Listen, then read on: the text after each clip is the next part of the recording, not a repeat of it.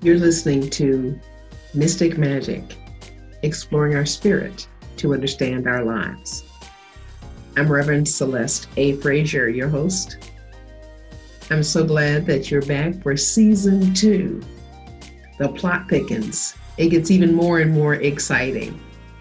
For example, today's show, I feature one of my dearest friends, Reverend Vianella Vaughn Austin. And our topic today is Ancient Truths, Modern Myths. Now, a myth is not a lie. A myth is simply a story that we get from a history, from exploring some natural phenomenon or even a social phenomenon, typically involving supernatural beings or events. So we're going to touch on all of that today as we explore Ancient Truths, Modern Myths. What fun. Put on your boots, we're getting deep, and stay tuned.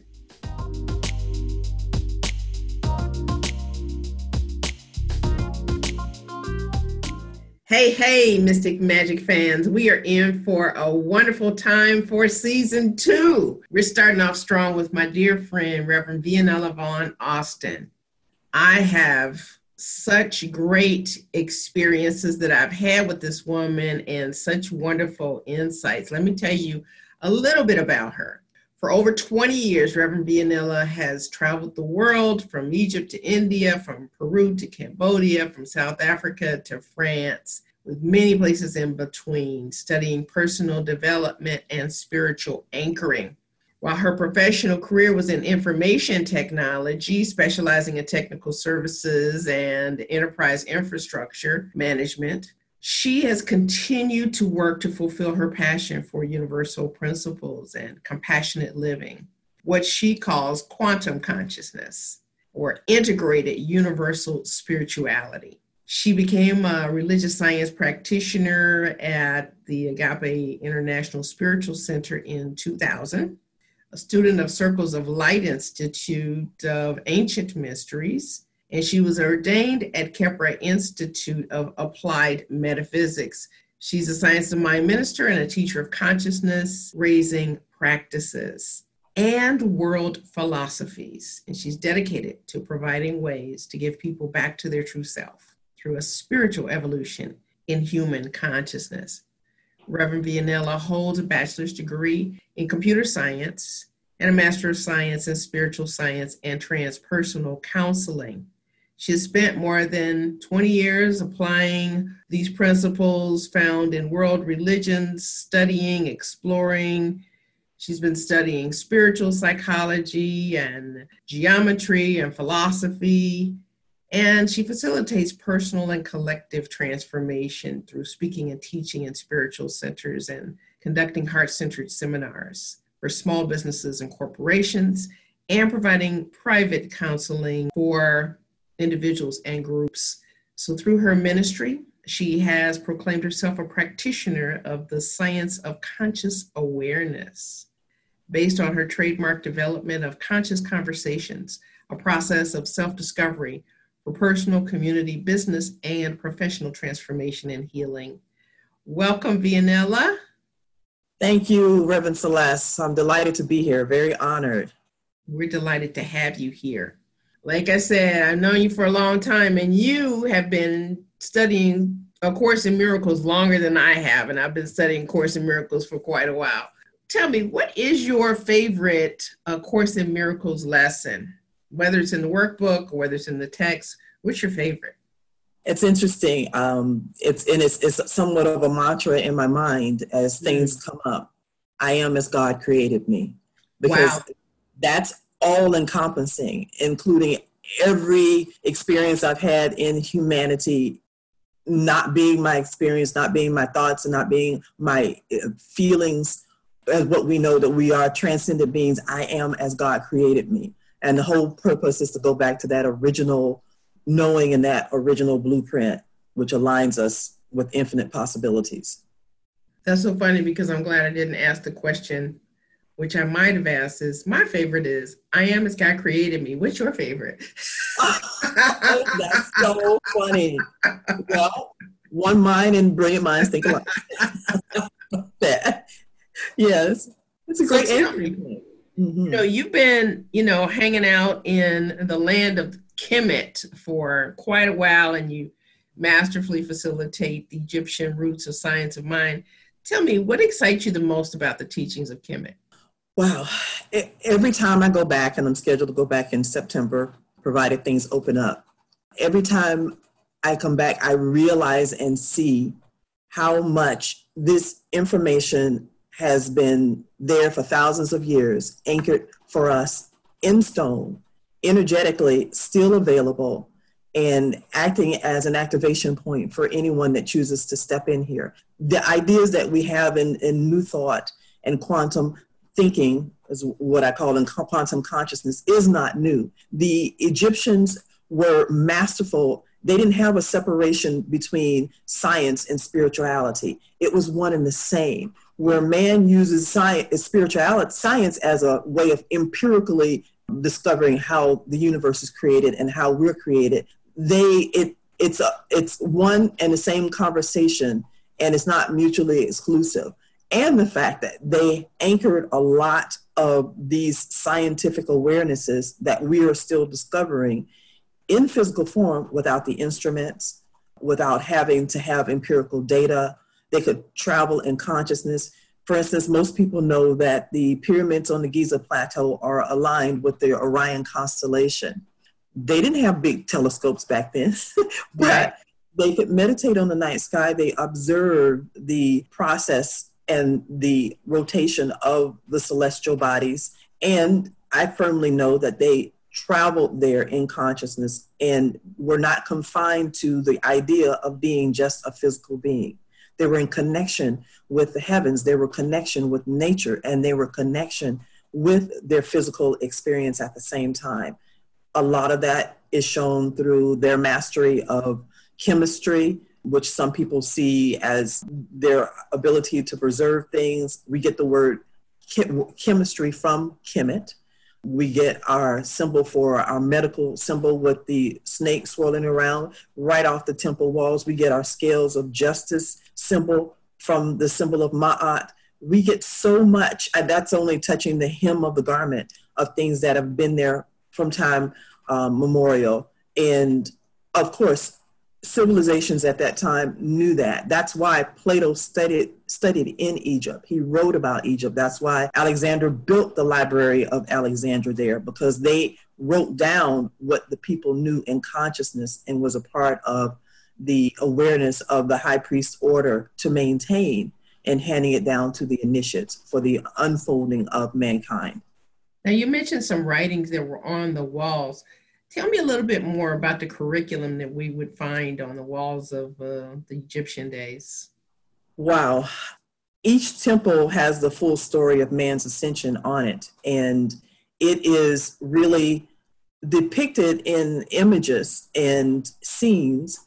And it is an understanding, like for me, energetically, it's an activation point to see a symbol. We know about, for instance, glyphs have certain energetic meanings. And we say that a picture paints 1,000 words. So the way things are phrased there, even in the languaging, where it takes for us a letter and then letters composed into a word to be meaningful, one symbol is packed with meaning on the walls, in the hieroglyphics. And I think of the times that many people have come to go through the process of awakening or initiation or activation. That energy is imbued in that writing in stone. And the fact that it sits on what we call a crystal grid, it is an energetic vortex in and of itself. So it activates that inner knowing that's written in our hearts and our own DNA. And more than a spiritual experience, it's an activation in consciousness. When you see something, it activates a memory. And each symbol is indeed a metaphor, or what Joseph Campbell called an archetype, not a god. If I remember one of the first times I went, the Egyptologist referred to what people refer to as gods, like Horus or Isis. He said the Neter, Horus, Well, Neter translates for them as nature. So all of those are representations of natures or aspects of God, aspects of us. And they knew about the multidimensional aspect of humanity, of man. It's not divinity separate from being a physical being. We're actually able to see ourselves in our different stages and different ways of expression right on the temple walls. So that's why an initiate could walk through and discover himself, not a belief system outside of him, not a divinity that's based on a hierarchy, but an aspect of his own being. Now you have a wonderful workshop called Multidimensional You. I remember you having a way of getting us in touch with who we are energetically. Can you say something about how the distance is shorter than we think, about how much we're able to affect one another? Yes, that's quite interesting. I did this demonstration, which you know, with these hangers. But basically, we have our physical body, which is less than 1% of our presence, and that we are energetic beings. And we have a frequency, and that frequency is extended beyond our bodies. Scientifically, they've discovered this, that it's the energy of the heart is the most powerful and the center of our energy field. It is bigger, like 100 times bigger than the energy field of the brain. And that's measurable. Like you've seen them show a cell under a microscope and you see the halo around it, the light. That's the light energy. And if we could see ourselves when we're vibrating at a what we call a higher frequency, we're in love, we're in appreciation, we're in thankfulness. And that is expressed and extended far beyond our bodies, even more than when we're in fear, when we're in concern, when we're in anger. And science has been able to measure that in what they call the torsion field.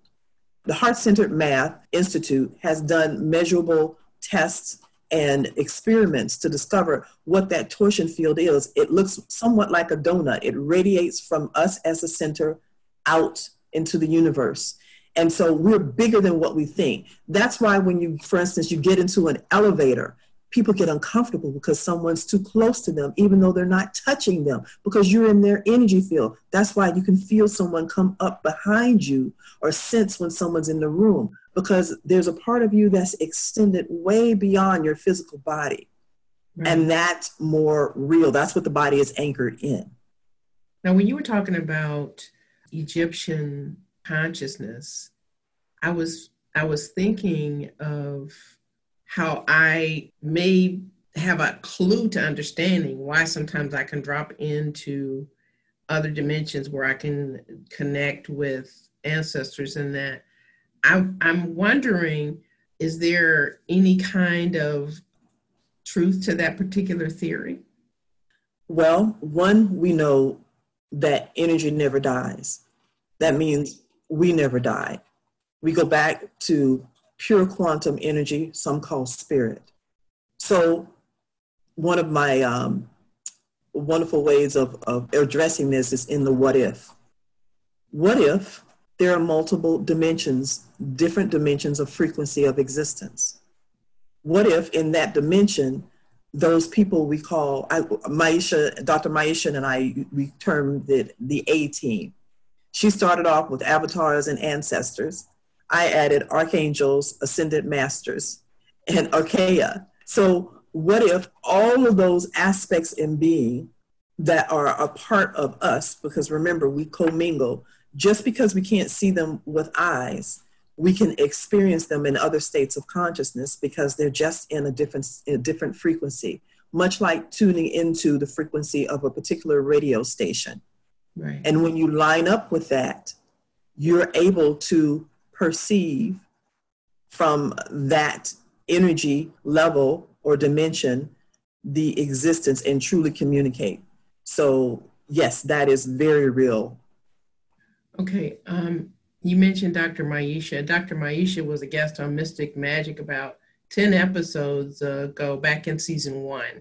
We just finished season 1. So you worked closely with Dr. Maisha. Since we won't have the opportunity to have her back on Mystic Magic in this dimension, as I had anticipated, Tell us, as we mourn her and continue to celebrate her life, what was her greatest lesson for you?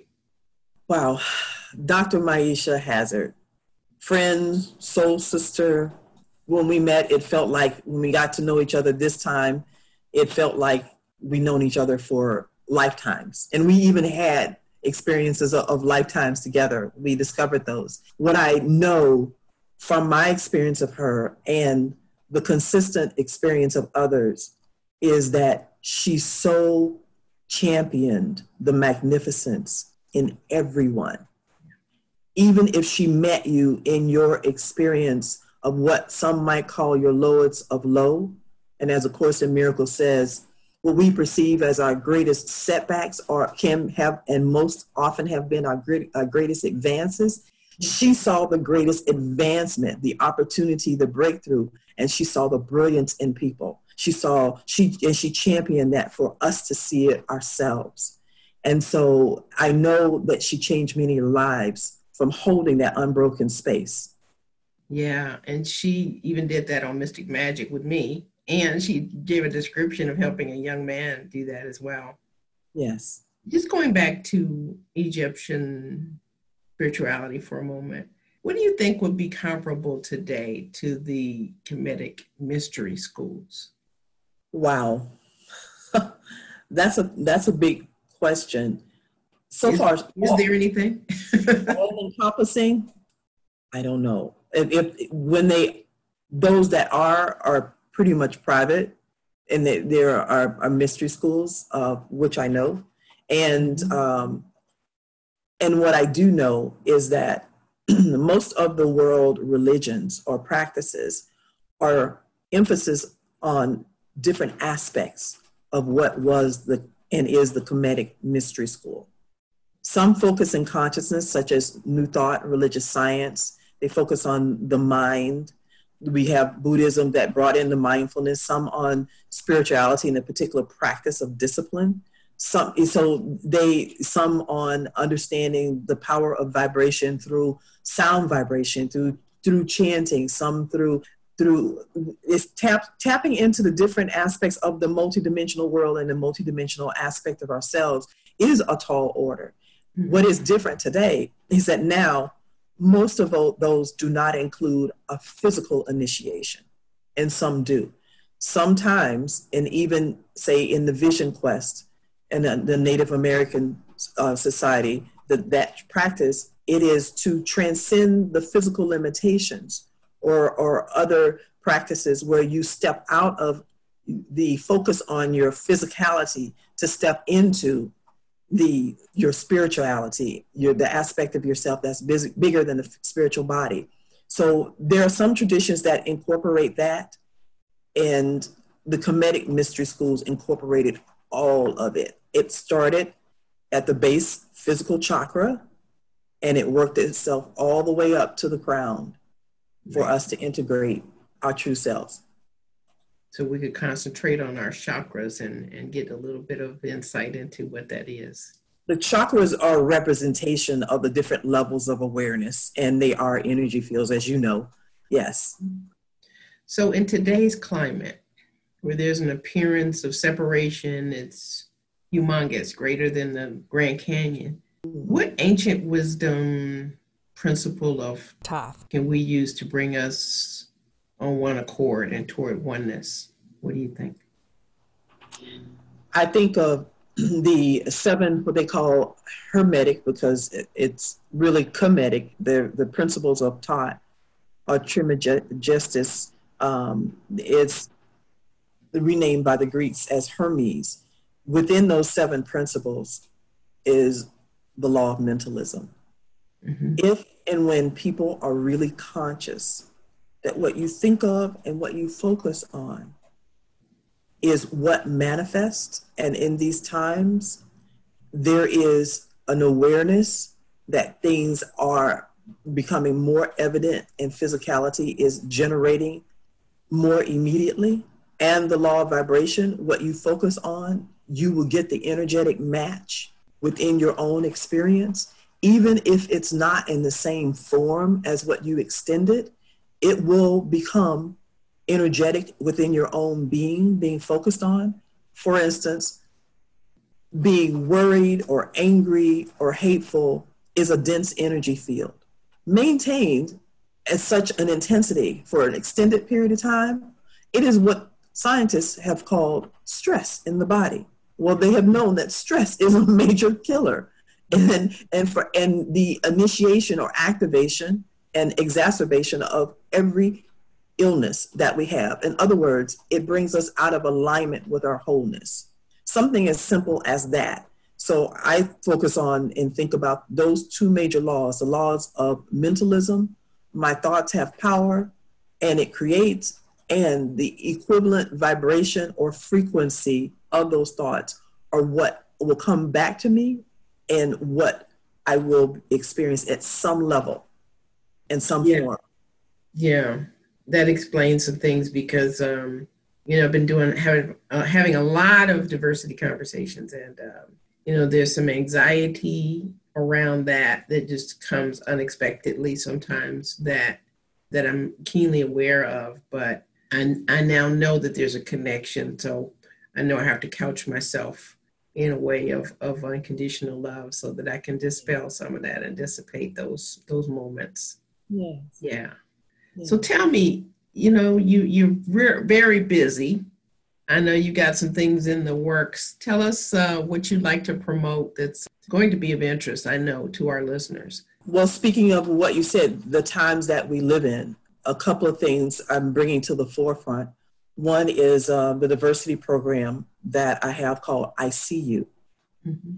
And with what we're experiencing now, the awareness and the willingness to say, I see you, I am putting forth to bring this program into corporations, into organizations, to understand what that really means, to see another human being before you rather than to see the color of their skin or you know, any characteristic or cultural or nationality about them. The other is relevant and on the forefront because of these times is called A Time for Forgiveness.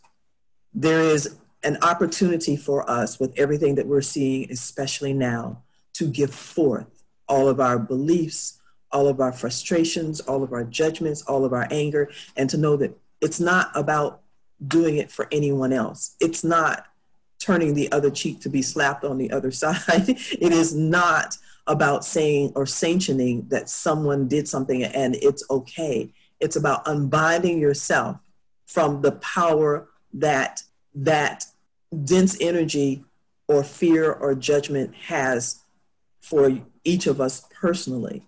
So I'm really, that's in my heart and mind. I need to take that one. So tell us where we can find out information. Huh? We all do at some point. That's when I grant why it came through, because it's, you know, starts off from my own inner practice and extends itself in my sharing. So give us your website so we can look out for those dates and get the information for the Zooms or whatever your platform is for presenting those. It is called Conscious Conversations with a Z on the end, .com and .org. So run together, Conscious Conversations with a Z, .com and .org. Wonderful, wonderful. Well, I am so glad that we were able to have this time together. Seemed like the only way I can catch up with you long enough to visit with you. I miss you. I love you. And, you know, for those who don't know, like V's part of my family. She's part of my tribe. So I just really appreciate who she is and what she brings. And you can tell why. I so appreciate you, Celeste. And I thank you for what you do through Mystic Magic and so much more. Thank you. This is Mystic Magic, exploring our spirit to understand our lives.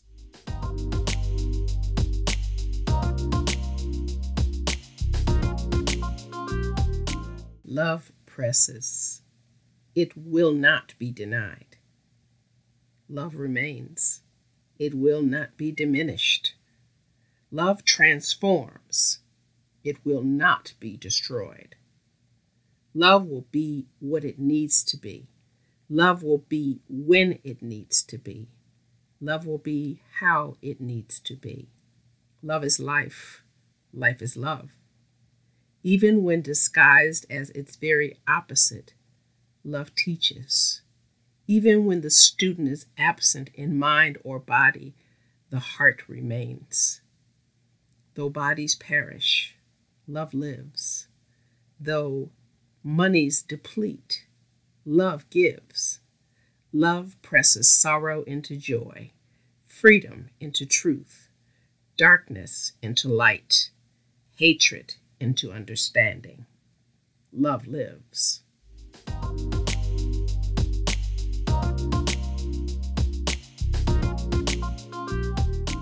Thank you for tuning in today. My name is Celeste A. Frazier, and this is Mystic Magic. We'll be back next week when my topic will be The Div in Diversity, and my guest will be Tracy Brown, licensed practitioner and a master diversity trainer. It'll be great to be with her. Please see our show notes to get more information about today's conversation. For more podcasts, please subscribe. If you'd like to support the show, feel free to do so. Mystic Magic can also be found on Apple, Spotify, Google, iHeart, Stitcher, and many more great podcast venues.